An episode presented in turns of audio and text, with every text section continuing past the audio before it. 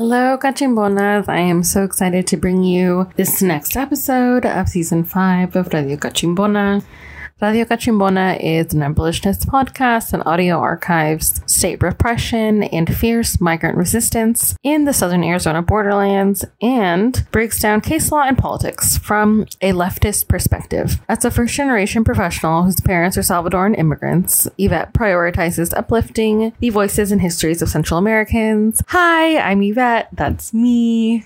I was super honored this episode to interview Jorge Renaud, who is a national leading voice in the abolitionist movement, particularly in Latinx circles. He is currently the National Criminal Justice Director for Latino Justice. And in our interview, he shared about his experiences living in Brownsville, Texas, and the criminalization he faced as a Chicano man there, the trauma of incarceration and his resilience within that, and the importance of poetry.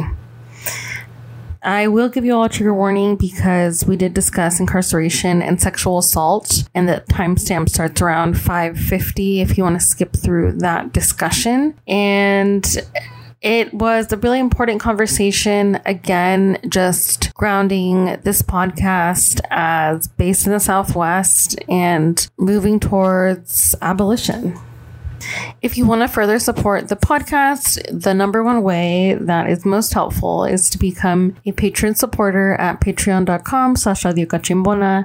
Depending on what you can give, you will either get a shout out on the podcast or if you can donate five to ten dollars a month, you get access to the lit reviews, which are book club style chats with fierce women of color, and also that so that whole back catalog, and also early access to episodes and interviews like these. If you are not able to donate monetarily right now, which is incredibly understandable in these difficult economic times. Another incredibly impactful way to support the podcast is through leaving an Apple podcast rating or review, a rating or review on Spotify or wherever platform you use to listen to podcasts. Thank you to the Anon who left a review, a five star review on Radio Cachimbona on Apple Podcasts. And also thank you to Araceli Rivera Cohen, who is a Cachimbona apoyadora and gets a monthly shout out on the podcast for being an amazing supporter. If you want to continue this conversation, if something inspired you or sparked a thought in you, you can continue the conversation on social media. You can follow at Radio Cachimbona on Instagram, Twitter, and Facebook. And you can also follow my writings about the Supreme Court and the federal judiciary on Twitter at Yvette Borja AZ. That's where I post my Balls and Strikes writings. Uh, also, just check out the Balls and Strikes website itself for critical court commentary. Um, that is all for now. Thank you so, so much for listening. I love you all and hope you enjoy this interview.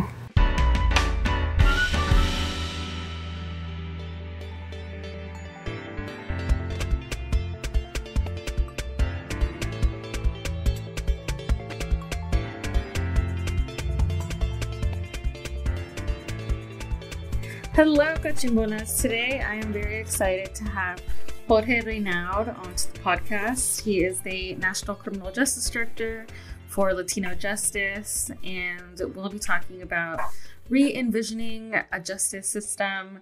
But before we get into it, Jorge, thank you so much for coming onto the podcast today. Yeah, you're very welcome. I did a research. I, you're probably a classmate or a college mate of a good friend of mine. So, yeah, an honor and a pleasure to be here today. Oh, great. Thank you so much. Wait, who is your friend? Bianca. Oh, yes, Bianca. Yes. I had Bianca on the podcast. I was on a panel with her where we talked about abolition mm-hmm. and learned so much. And then you're in the um, Worth Rises curriculum that they have where they break down who profits from incarceration. Right. And so I, I knew that you had to come onto the podcast. So I'm based in Arizona, I'm Tucson, and you are a child of the Southwest. You were born in New Mexico and uh, grew up in Texas. So to start out, I just wanted to ask you to share what your childhood was like growing up in the Southwest.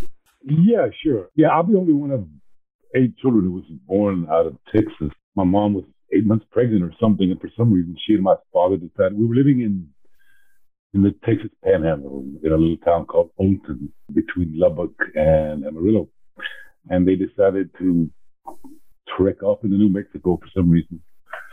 So they did, and voila, here comes Jorge. You know, he was starting. so it served me well because when I go to New Mexico and say I was born in Portales, uh, New Mexicans are a, bit grudging when it comes to accepting Chicanos from Texas, right? Oh. Uh, yeah. The, oh no, it's funny. It's hilarious. They they they all say that they're descended from the conquistadores, which I find okay. I have heard that. Yes, and the the, re, the reenactment of colonial yeah, times. Yeah. Yeah, yeah, and of course they have a really good revolutionary history. You know, well with the uh, mm. uh, the land grant wars and you know the the the occupation of the county jail down there. But uh, yeah, so I grew up on a very, very small, isolated farm in the Panhandle uh, for the first like nine years of my life. It was poor as hell, but in my view, idyllic, right? You know, mm-hmm. I, uh, you know, I'd get up and go out with my father. You know, it was irrigation with the wells, and we'd go out in the middle of the night and deal with broken wells. And I grew up in the fields. My first memory is of having my own little bucket, you know, like the white kids have a bucket to do sand on the beach. I had a little bucket to put cucumbers in because we were picking cucumbers. Mm. And I would fill my little bucket up and run to my mom and give it to her and go back and get some more and go to sleep or whatever. My uh, my father had been had entered into a handshake agreement that after ten years of basically sharecropping on this farm, mm-hmm. he would be given so many acres, and the farm owner died, and his son broke that and ran us off after about nine and a half years. Wow! This little three-year odyssey of going from town to town in the Panhandle, from Olton to Dimmitt to Dumas to Cactus, back to Dimmitt to Del Rio. Uh, and we lived in, you know, what you know, I don't know if, if you're from the Southwest of a certain age, you know, a group called Little Joe La Familia. He has a group called Los Sales a los Campos. It's about going out to the migrant camps to go to work. Oh, wow. And we lived in those camps for, you know, for a lot in the summers. And we would follow crops, mostly in Texas, and uh, then we would get to school, of course, and we were late, you know, two weeks mm-hmm. late the semester. So I was tracked and I was placed in the classes that were reserved for people who were special ed or they they felt, you know, couldn't keep up. Mm-hmm. And I was pretty intelligent, and they was always like, "Why are you doing this to me?" Right. But you know, I, I didn't understand the whole system behind it, of course. So we finally settled in Beeville, in when I was about 13 and Beeville's a small town between San Antonio and Corpus Christi. Ended up dropping out of high school and going into the army, or we're going into the job corps and getting my GED, and then going into the army. And that's another phase of my life. Mm. And so, what brought you to criminal justice work and to decarceration? Well, personal honesty, I mentioned anger. When I, I went to the army, when I returned, I was arrested one time. I was 19 in a little town called Sinton, mm-hmm. about, about 30 miles south of Beeville. I'd gone to go see a girlfriend and I was drinking. And this was 77 when it was still legal. I mean, I'm not sure if it was legal. The cops didn't really care if you were drinking and driving. They would tell you go home or something, right? Mm-hmm. So a cop pulled me over, didn't like my attitude, which is pretty normal for me. Uh, yeah. And they put me in jail. They put mm-hmm. me in a mm-hmm. jail that was, they put me in a county jail, not the city jail like they normally do for overnight or something, right? Mm-hmm he was mad. And they put me in the county jail in a tank full of men who'd been already convicted and, and were waiting transfer to uh, Department of Criminal Justice. Right. As opposed to uh, being like where people are pre-trial. Yeah, totally. Totally. I was, I just got out the army. I was six feet, 180 pounds, a boxer. It didn't matter. I was beaten up, raped mm. pretty well six, seven hours. The next morning they kicked me out. And I was like in this state of shock for like two weeks. Right. And I walked into a Church's Fried Chicken there in Vita with my father's uh, rifle two weeks later and robbed it. Right. And they showed me this odyssey, this 34, 35 year odyssey of prison and out, prison and out. Mm. Uh, I went to prison three times. My anger, my rage, my rape doesn't excuse my actions. But I, as a Chicano in that time, even today, you didn't know who to go to. You felt broken. You were ashamed. Right. You were humiliated. Well, So, did you yeah. when you were in the army? Where did you serve, or what was your role there? I was uh I don't know, I was a tank gunner. Um I was in there for almost three years. Uh I went in right at seventeen. Just You were I- seventeen. Yeah. How do they even let minors do that? Oh yeah, I was a baby. Oh my god, And yeah, you could kill when you're a minor. You just can't smoke or or you know that's yeah, it's weird. Uh, or vote, of course.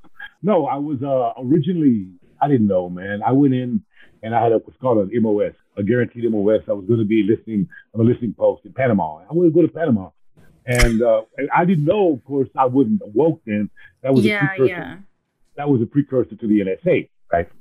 So anyway, they did a, a lot of deep uh, background on me, and they decided that, that I didn't fit their security classification or whatever, and sent me to tanker school, and I drove a tank, and I went to Germany.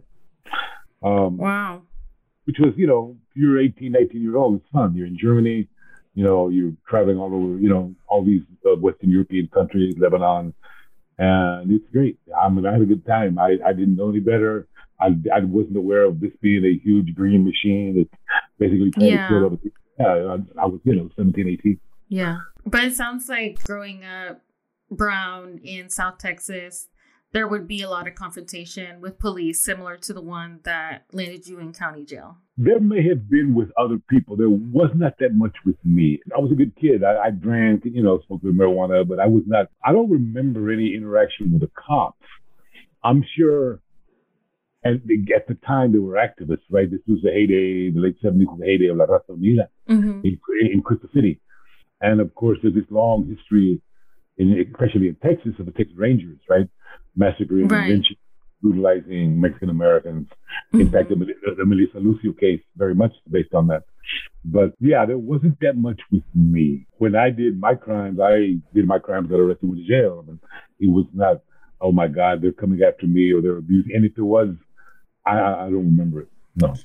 I mean, it was kind of like the trauma that you suffered happened severely all at once. And Oh, that yeah, must have totally. been so disorienting for you. It was incredibly, yeah, it was, again, it was, it was soul crushing and there's no way to describe it. And, you know, to answer your previous question, what, what I get off into, into CJ work, the last sentence I got in 1991 was for a 60 year, I, I was given a 60 year sentence. Wow. six zero. I, yes. And I had already done right at 10, three on one and seven and a half on another. And I, I thought I was going to die in prison. I had Right. 15 fast before I even was eligible for parole. Mm-hmm. So, you know, I started reading a bunch of dead white guys, uh, you know, Immanuel Kant and Aristotle and Plato and a lot of these guys, and realizing I could live a dignified life even living in a cage. Wow. And I thought I was Which to of those taught you that? Basically, Kant. I mean, the idea of a moderation coming from Aristotle was cool, you know, but the idea of not the golden rule, but my God, what is it that uh, Kant is famous for? The idea of kind of absolutism, but uh, always acting in a manner as you want everyone else to act given the same situation, right? Mm-hmm. Uh, In other words, here's the way I want you to act. You know, I want you to be compassionate. I want you to be caring. I want you to be giving. I want you to be dignified. I want you to be loving. I Mm-hmm. want you to not be hurtful. I want you not to inflict pain on me. That's the way I acted. And I wrote poetry for people, for their moms and their family, and I helped them with their appeals, and I mediated in a lot of gang disputes. And, Mm. and I, again, I thought I was going to die in prison, and I ended up Yeah. being editor. I became editor of the Texas prison paper, The Echo, and I wrote enough articles and got the paper shut down in two years. it was too Yeah. powerful. the truth was yeah. too real. That was actually it, man. Lo and behold, my second time out for parole after 17 and a half years, they gave me parole, 2008. The Texas But- Parole Board. Yes, but Wow. it, I, I had read the second time I was there. I started writing a lot of poetry, and I started publishing a lot. And I came to know a guy named Raul, Raul Salinas, Tapun, here from Austin, Mm-hmm. one, one of the old school Chicanos, and he had been locked up in Marion in the 60s Mm-hmm. and the 50s, and he was a friend of Leonard Peltier and had been was pretty radical. Yeah. And he and he'd gotten out and started uh, this great bookstore here in Austin called Resistencia Bookstore. oh and- wow. Yeah, and it's very counterculture, very very LGBTQI, indigenous, other peoples, other worlds uh, oriented. And I the first time I said poetry had to be published, I had friends, you know, you should try to get published. I didn't care about that. Uh, I sent it to him. He and Sandra Cisneros were co-editing uh, something called uh, Tonantzin, which was a Oh, uh, wow. Yeah, it was a magazine put out by uh, uh, the, the Guadalupe Cultural Arts Center in San Antonio. Mm-hmm. So I sent them some. I, I didn't know you're supposed to send three to five poems, man. I'm new at the game, right? so I sent him a bunch of poetry, and I don't hear anything, and I blew it off. And about three months later, I get three copies of the of the issue in the mail, and he has my poetry. It's what's called a double truck. When you open up a magazine, it falls to the middle, right to the one that, Uh-huh. and they had like ten of my poems there. The poetry. Oh my god. I It cool. that. And that sent me on this, okay. And I just, I've been writing ever since, right? Yeah. Um, but I got to know Raul when I got out. That the the second time, the, I was out four years, and I came to Austin, and he had an organization called Save Our Youth, Mhm. Soy, and Oh. we'd go in and we would do poetry workshops with you know with the chavalitos and chavalas, and we would use narrative theory. You know, they were being called thugs and and gang Right. and and we would use them. We would help them twist those words into Mm. words of power. You know, Mm-hmm. Like reclaiming those words. very much so, reclaiming the story that's that is told about you. Yeah, yeah. And That's very to- powerful. It is, man. It's a hell of a technique. I've used it a lot in other workshops. And we'd go to bars and read poetry to the winos, and you know they buy us beer. We, you know, Raul was off the chain, man. And anyway, but I still hadn't faced my issues. I hadn't healed, Yeah, yeah. And I went back to prison for that last time with that Mm. with that sixty year sentence. But I finally read "Bury My Heart, a Wounded Knee" uh, by Dee Brown, which is a retelling of the Native American conflicts with the U.S. Mhm. military. hmm And that's the one that really got me to thinking, Jesus, right? Really. And I shifted the way I started thinking about abolition. I started seeing Mm. the people around me and thinking, thinking, thinking even about the guards, you know, because you demonize everybody. Prison dehumanizes everybody, not just Mm. the people. The, the ones turning the keys get dehumanized too. And I remember thinking, I was walking down the hallway one time and some boss was yelling at me. And I, before I would, I'd yell back. And I remember thinking, maybe this guy has a kid at home, died from leukemia. Or, and I personalized it. hmm And I was able to shift the idea of saying that why do we have a system like this Right. that, that the people who guarding us are pulled from the same class of people who are in Mm. cages. So Right. Because these guards do not get paid well. No, my God, no, no, no. So anyway, uh, yeah, that's how I got into it, and I got out, and I went to go testify at some legislative hearings here. On they were looking at administrative segregation, and I went in on myself, and I Oh, wait, you mean solitary confinement? Well, yeah, but okay, solitary confinement with if you've been incarcerated has to do with the punishment that you're given. Like if you go and you get a fight, Mm-hmm. solitary confinement, they'll give you 72 hours in the hole, right? Mhm, mhm. That's not an assignment, that's a punishment. Administrative segregation is an assignment. And it's actually putting you in solitary, yes, but it's it's an assignment that can be long term, right? So there's a bit of a difference. Yeah, okay. it's called EDSEG. Uh, yeah, and Yeah. confinement is normally called a hole. It's normally reserved for punishment. But yeah, they are basically the same thing. One is just an assignment, and even though legally speaking, EDSEG is not a punishment, it's an assignment. Yeah, we all know being put by yourself is very much soul sucking. But having said that, I kind of quarrel with people who say that EDSEG is torture. If EDSEG is torture, then what is the general population? Because, because it diminishes the pain and the despair that's inflicted on people who are just in everyday life in, in prisons. Right. Because I've known many men who would do whatever they could to get out of the day-to-day horror and violence and sexual abuse and fighting Right. in right. GP to go there Right. and take and be by themselves. Right. So, but yeah, That's yeah, I, I appreciate that perspective because I've heard Yeah. that I've heard a lot of testimonies about that too, and Yeah. it's all violent. It's So- all. Yeah, yeah, and at least in Ed Seg, you're by yourself, and as long as you you know keep your nose clean, you know you're going to get treated poorly, just like you are everywhere. But you know you still get to make some commissary, you get mail, you get to the little radio back there. You're by yourself, um, because you may never get out of there, and Right. you if prison in and of itself is not a socializing experience, think what you know 23 hours by yourself, no human contact at all is. Yeah, you have to be extremely strong to come out of that. Mhm. Um, I know I have some sort of PTSD. I've never been assessed, But I have nightmares three or four times a week just from my experience. Hmm. I can't imagine what it was like to have to do years and years Yeah. and years just Right. listening to the echoes coming down the hall of other men, Right. of other of other humans going slowly losing losing their faculties and their despair. Know? Right. Yeah.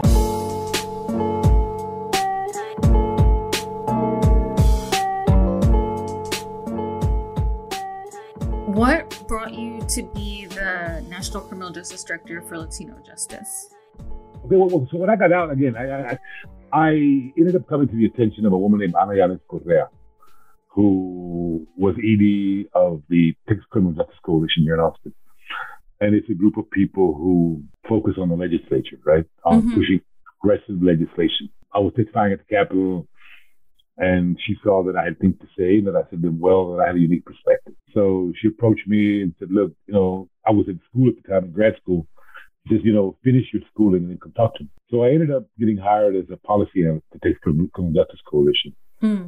I was then kind of recruited to go be an organizer for the Center for Community Change in DC. Mhm. It had a, it had a group called uh, End Mass Incarceration, which was kind of a farce. Then I came to organize at a group called Grassroots Leadership here in Austin, and I ended up writing something on video calling. Right, the, the Mhm. movement to get away from in-person visitation and replace it with videos. Oh no. Yeah, and I came to the attention of a guy named Peter Wagner, who's the Was this pre-COVID? yes, very much so. Okay. Yeah. Okay. Yeah, Ah, wow. yeah. Yeah, This is- virtual hearings have been around for a while, really Yeah. people of due process rights. Totally, totally. Especially, oh, that was shown really in the, in the immigration world. Especially, oh Yes, oh that's where I know Yes. it from. They, yeah. oh, yeah, I used to do deportation defense, and it's horrific. Yeah, and they would just line them up, and yo, you had no idea. It's incredible. Anyway, he recruited me. I went to go work for him as a senior policy analyst in Massachusetts. And during that time, I was going to, I was being invited to speak on panels across the country on various topics. I can be a little wordy, and I put words together well. And again, I have this perspective. I'm not bitter. I just realized that uh, prison dehumanizes everybody who comes Yeah. in contact. Let's get rid of them. Yeah. So I met Juan Cartagena, who was the then president general counsel hmm of uh, Latino Justice, hmm and Jeronimo Saldana, and got to hang out with them. Juan, Latino Justice is an organization that it's, it's in fact, it's celebrating its 50th year this year. hmm Uh, they've always, they're like the MALDEF, the Mexican American Legal Defense for Education Fund of the Northeast. And they've Yeah. always used, They historically Yeah. focus on the Puerto Rican they did, yes. but now Actually, it's just they- Latino justice. Yes, very much so. And so they always use class action litigation as a way to address some of societal ills that were keeping Latinos dehumanized, right, or Mhm. marginalized. But Juan was realizing that we needed some sort of on the ground advocacy, organizing, who's going to push legislation, who's going to deal with some of the local policies that are, that are affecting folks. If you look at the homeless population, a disproportionate number of them are people who've been incarcerated and are from our community. So how do we deal with that? Mhm. So he he was also accepting the idea, and I give him all him and him all the credit in the world, realizing that they needed someone who'd been through the system. right, Yeah, and you know the idea that you know you know I mean nothing about us without us, right? right, right. So he reached out to me and said, "Look, man, if you know," he tried to send me to Florida to go work there. I'm like, dude, I don't want to go to Florida. If there's any state in the country that's supposed to take it. Florida. So, but when I decided to leave Prison Policy Initiative, I told Juan, okay, dude, I'm I'm kind of ready. So we had some funders that had told me, look, if you ever want to come back to Texas, let me know. So I Mm. wrote a grant and got funded for the position of the Southwest Regional uh, uh, Director of the Southwest Region. Yeah. And then Juan decided to make that a national thing. So he kind of bumped me up to national before he left last year, before he retired last year. And now I just hired somebody in Texas. We're hiring somebody Okay. in New York. Have somebody in Florida. So yeah, it's it's we're not like national in the sense we we're like the ACLU. We got chapters in every state. Um, well, thank God you're like the ACLU. I'm just kidding. yes, uh, I used to uh, yeah. work there. I'm just kidding. Am Yes. I? I'm playing bit. No, you know, you know what? But I've found about the ACLU, depending on what state you go to. Some of Hundred them percent. are- Yeah, Depends. you can go to some, and but they're very slow when it comes to agreeing to do something, they got to like kick it up the ladder. Hey, let me see what Yeah. So three months later, oh yes, yeah. we can join your campaign. Dude, dude, this is we already made the action. The dude's released. right. Yeah. Oh my god. But there's really good people here, and here in Texas, they've hired at least as far as I know, two formerly incarcerated people mm. to do the mm. community outreach here locally. So yeah, you know, I yeah, they have their they have their we all every organization mm-hmm. in the world mm-hmm. has its negatives, right? Uh, right. ACLU is bothered by a plethora of bureaucracy and money. They have way too much money a little bit too yes. That's yes. great. Yeah. So anyway, so here I am, and our role is to we don't have a base, we don't have membership. Mm-hmm. I try to identify individuals who've been incarcerated or the family members and train them in leading the effort locally on a mm. statewide level or nationally that yeah. will help transform the system as we know it, right? Yeah. And we I work very closely with immigration because I understand that the, the, the, individual turning the key don't doesn't give a damn what you did to get there. You know, they're just going to yeah. get. And a lot of immigration folks are still kind of stuck in the well, we're not criminals type thing. Well, if yeah. there's a law that says they're going to put you in jail and they put you in jail, I'm sorry but you're a criminal. But yeah. no, you haven't put it down in someone's head like I have. So let's talk about that. And let's talk about the history and the colonization mm-hmm, and mm-hmm. the and the and the over criminalization of our people. And let's talk about the way we're portrayed. And let's talk about the history of the other national organizations that have decided assimilation is the way to go and that have ignored the plight of their people, right? That had been overrepresented in our jails. Let's talk about all those things, mm-hmm. and then let's talk about what good it does to get because most of the people I talk to in immigration have brothers who are incarcerated, fathers who are in jail. Yeah, you know, I mean, this is something totally right? intermeshed. Right. So let's talk about the system. So yeah. I found that it's an incredible experience, and I love what I do. That's amazing too. I mean, that's that. You know, building connections with the immigration deportation machine and those fighting it is really important in the places that you all are, like Texas, Florida, is really critical. So I really appreciate that you all are doing that. What bills have you authored and what issues were they trying to get at and resolve? What bills have you advocated for? Good question. Let's talk about the successful ones, right? yeah, that's yeah. a good place to start. I understand. Yes, yes um, I appreciate that. I know you're probably losing a lot because yeah, I'm in Arizona um, where you lose a lot too. Right. oh, I, I have a good friend in Arizona. We're just going to call with Alejandra Pablos. And uh, Alejandra Pablos, she's yeah, my good friend. yeah, yeah, yeah, she was, she's cool as shit. Um, anyway, there's a very small circle, or not as big a circle as we would think, of people doing this work. Yeah, yeah, yeah, yeah. Yeah, uh, in TDCJ, which is a Texas prison system, there's an in prison uh, school district, Windham School District. And one of their mandates is to train people, vocational classes, to be electricians, plumbers, all these things that are needed to run the system, right? Mm-hmm. Um, the guards don't, the guards do three things. They pass right. out mail, they count, and they turn keys. Everything mm-hmm. else is mm-hmm. done by incarcerated people. Yes. So, so there were all these people who were being taught these skills in maintenance crews and thinking that they'd get out and they could do all this, you know, wow, great, I've had 10 years experience as a plumber. Mm-hmm. Well, of mm-hmm. course, they got out and there was licensing but they mm-hmm. couldn't pass, they couldn't be licensed. Right. So I pushed Windham into, we proposed and passed legislation that said that if anyone wants to take one of your vocational classes, you have to advise them whether or not there is a a licensing requirement that will prevent them from pursuing this vocation on the outside. Right. And, and so you need to offer them some alternative. So they like bucked at that, but we ended up passing that. I wrote a bill and passed a bill that had to do with giving employers limiting liability of people who hire people with felony convictions, right? Because the main reason okay. people want to hire people, oh, we're going to get sued. So we limited the liability of that if they did their, if they actually abided by the EEOC fair chance uh, stipulation, right? That the conviction has nothing at all to do with, with the job, with the job and the seeking, all that kind of stuff. One that I'm really proud of. And people would think that moms of kids whose dads are incarcerated would have been against me on this. I people were coming to jail and prisons, and over the course of eight, nine years, ten years, were accruing thirty, forty thousand dollars in child support because the oh, clock didn't clock didn't stop when they when they came to jail. Mm-hmm. And we like this doesn't do anybody any good because they get out, they have this debt, right? Mm-hmm. Well, they, there's a lot like, of like penalties I, attached to that debt. Depending. Oh, oh my yeah. God, yes. And but we ended up doing it where if you are once you're incarcerated for 60 days, that stops. And the ones who fought us on that were the family lawyers. The mothers understood that it's no good getting up thirty thousand dollars he's never going to pay, especially Yeah. that is from his family. Right. But um, Because where's the money going to come from if they don't pay you in prison? yeah, exactly. So we did that one. Yeah, so I passed the bill that had something to do with, with conditions.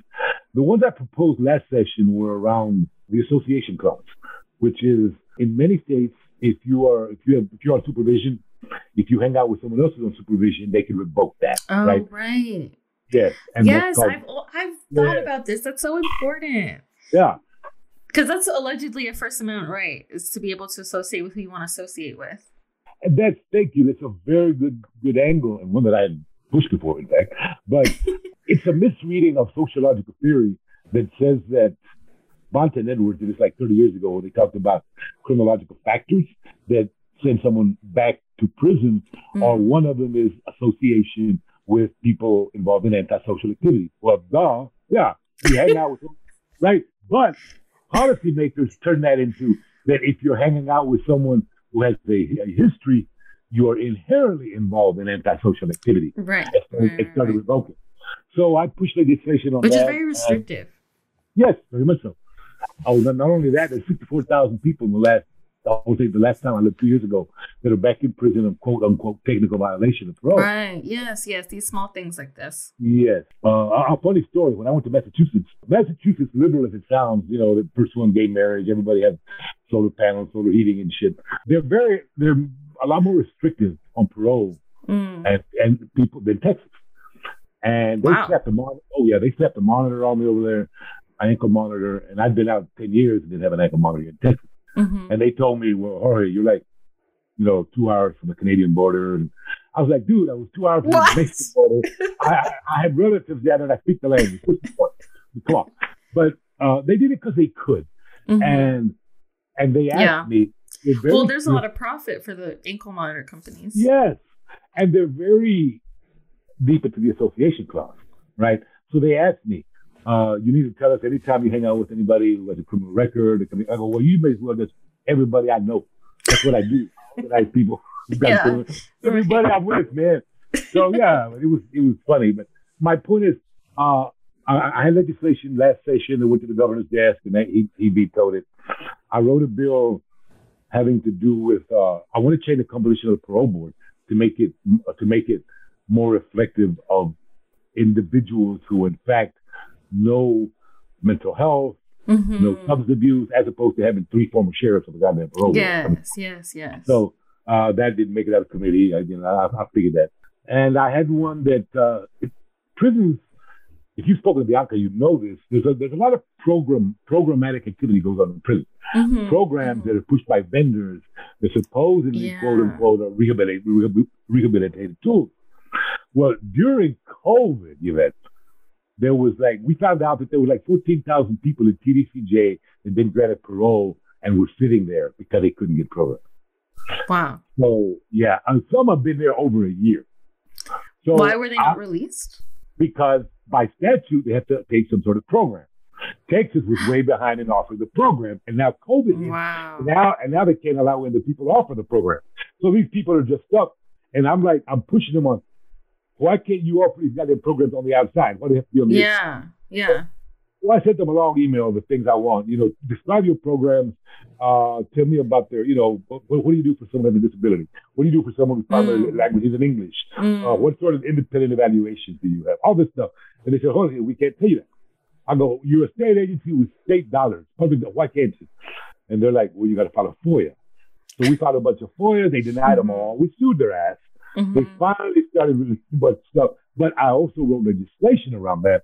And that at least made it to the Senate here and got shot down. You know, that's kind of stuff I do. I'm always looking at conditions. I'm not at all interested in giving CDC any more money.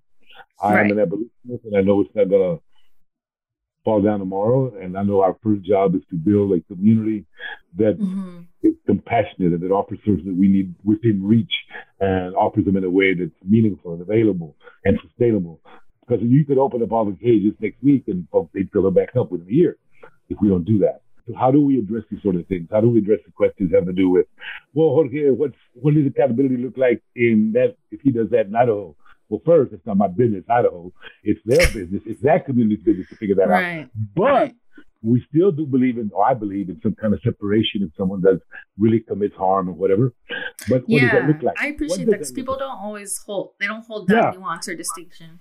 You have to, man. But what does that look like, right? And yes. and, and what sort of education and are you going to offer this this this person and Yeah. who's going to give it who's going to give it to them and what Mm. sort of and what sort of therapy are you going to provide and, Yeah. gonna- and what what sort of assessment are you going to give them to if, when when you know to gauge their readiness to come back so all those things have to be thought out and, Yeah. and one has to speak to them but I think if every community is right to Yeah. decide what accountability looks like Yeah. But it's their but it's their responsibility to take the time to think those things out.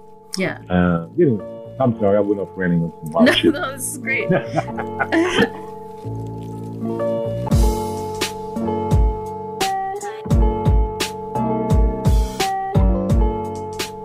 I wanted to ask about the Re, Re Envision Justicia Network. What is that, Right. and what are you all trying to do? No, we just met today, which is cool. It's a network of individuals who are either Latinx and involved in transformation of systems that deeply affect our communities, Mm-hmm. or they're Latinxes who are in leadership positions of organizations that are doing that. People like Alejandra, who's not in an Mhm. organization, but still in her public way, is Mm-hmm. very much doing that. Maritza Perez with the Drug Policy Alliance. Mm-hmm. Jessica Sandoval with what does she do? Uh, she works in stopping, ending, ending solitary confinement for juveniles. You need Ulises Hernandez, right? La Defensa, Lex Zeppelin. What happened was Jeronimo, through his time moving through the system, moving through the DTA, the place he was at, one realized that no organization can do everything by itself.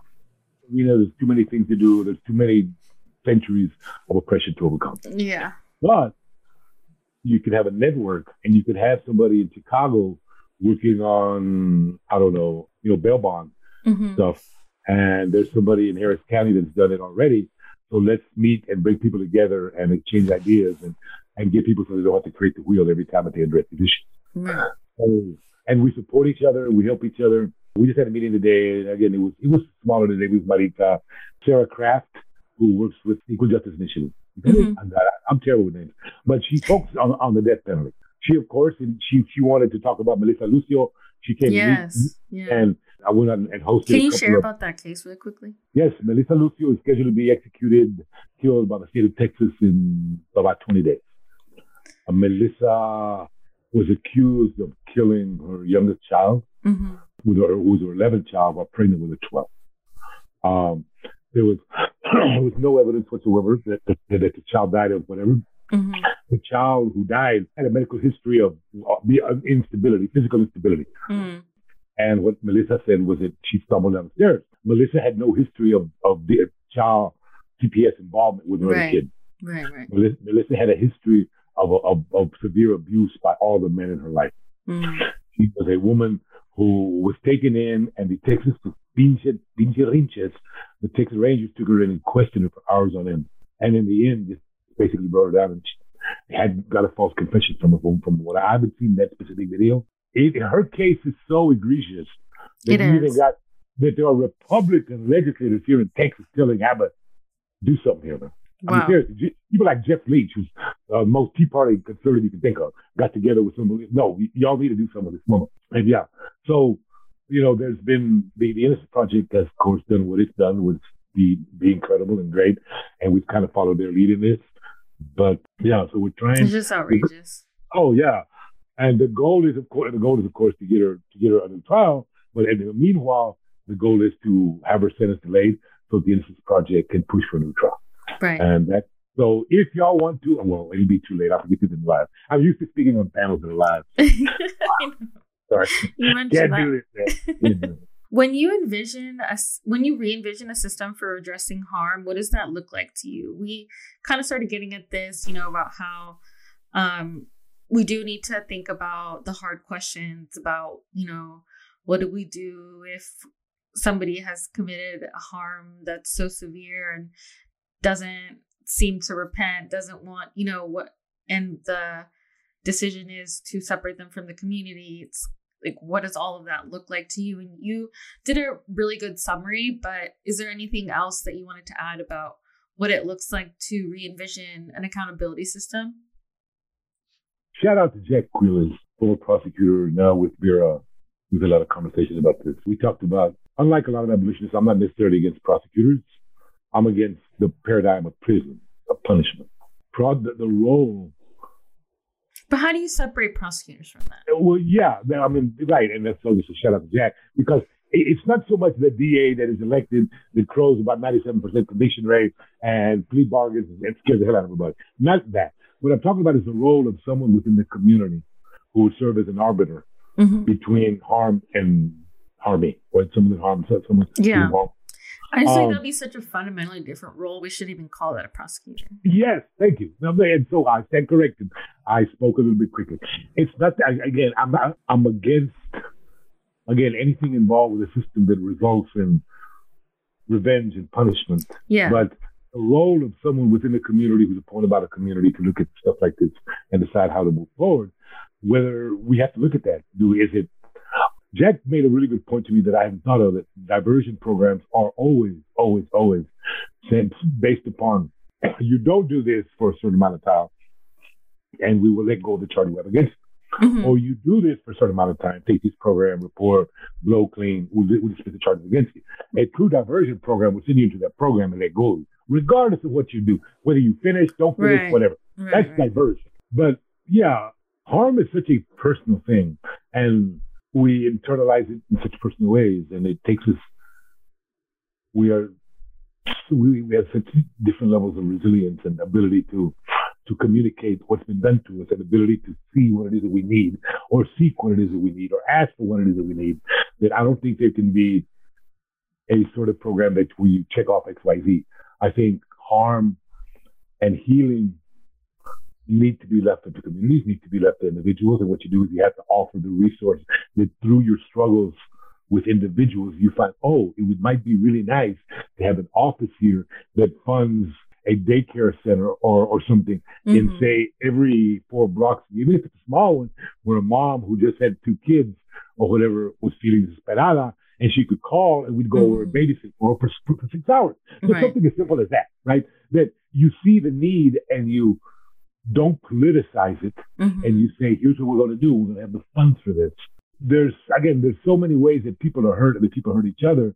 There are just that many ways, there are that many avenues toward healing. So I don't know what I need. I know that I wrote something called Nourishing My Nightmares that has to do with, in order to offer testimony at different levels of government to get things changed, which most of us agree is the best way to persuade people narrative there. You know, again, telling mm-hmm. stories. You have to be real. You can't come off the rope. Yeah. And for it to be real, you still have to feel it.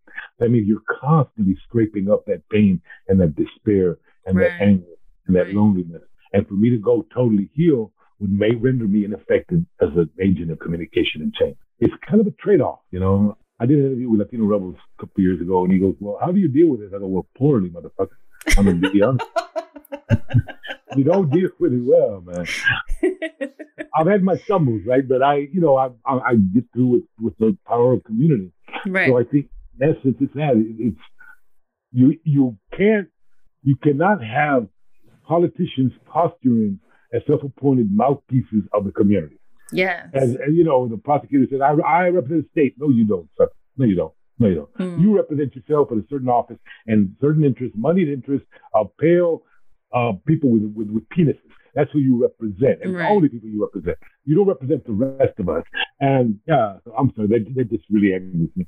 Somebody like Abbott. Yeah, and I think it would have to do. There are, I think you can begin small. You can begin with with restorative justice programs. Like here, I've read a lot of circles, healing circles, community building mm. circles, based on indigenous principles, right? You know, yeah. of, of storytelling. It's small, but and you know, we, we now have a quote unquote progressive prosecutor, you know, Jose Garza. In Austin? Of, yeah, he came out of Worker Defense Project. And he's actually kind of fulfilling the role, to be honest, in a lot of ways. But still, he is a prosecutor, cabrón. Victim offender mediation process, right? It, it, can a can an offender, and I, I, hate to use the word, but that's the word that's used there, right? I won't ever use the word, but that's the way the, the process is. But if they ask for a meeting with the person they harm, is that actually going to be relate to that individual? And are they going to have a way to do that? And and and, and what's the purpose of that? Uh, you have to take victims out of the or survivors of violence out of the parole process, right? Mhm. Because right now, what they do ten years down the road, they're still encouraged by prosecutors and by the system to go in there and and spout venom and and basically not pursue the healing process and say keep this person in, right? Yeah. That person not be let out of a cage, yet. They have no idea of the, the changes that that individual's gone through Mhm. the, the role for them in that process is to help devise meaningful ways to address healing, meaningful ways to address harm caused by individuals who are in cages and help those individuals walk through that. That would be a healing role for both of them, for both Right. individuals, instead of just encouraging them to don't let him out, don't let her out. Right. Right. So there's all these little small things that can be done, but they need to be done. And I will call on my compatriots and colleagues. We have fought expansions of the jail here in Travis County quite a few times, and we won a couple times. But uh, the argument is always that if these services, because people say, oh, we need to provide these services to women in jail and not get them. No, you need to provide them to them before they go to jail, and then maybe they wouldn't go to jail. Yes, exactly. Prevention. But if we offer that, we have to be ready with a list of agencies that will, in fact, provide the service. hmm We can't Yes, just we have to fund these Yeah, programs. right, right. We can't just say, oh, there's a, well, we're okay. So where are those organizations? Right?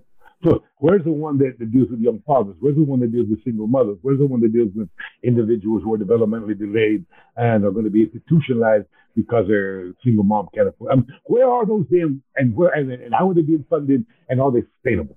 If we're going to make that argument, it has to be viable, it has to be meaningful. But those are the ways that we start chipping away at this damn state, right?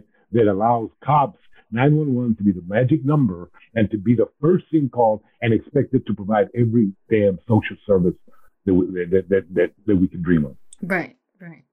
Which is so unrealistic to think that cops could ever do that. Um, I really appreciate um, everything that you just envisioned for us. I think you gave a lot for people to sit with. I wanted to end with having you explain the power of poetry because I think it's so powerful that that that's part of what sustained you. I'm serious. People dismiss the importance of poetry. so yes, if you could please share what is the what is the power of poetry mean to you? Yeah, I don't know, man. Um, I mean, the, the power of the reader, the power of the writer. I mean, you know, in our countries, I'm okay. I'm, I'm not. I'm being. I'm jumping the gun here. You have it kind of Indian look to you, like I do to me. So it could be. I'm Salvadoran. Yeah. Okay, I was going to say, so we maybe come from those countries where poets and poetry has had an integral place in revolution. Cuba, Russia, Tagala Chingat. Poets aren't really honored in this country, I don't think, in that way. The power of poetry, the power of poetry is the way that how one experiences the world can be conveyed to another Mm-hmm.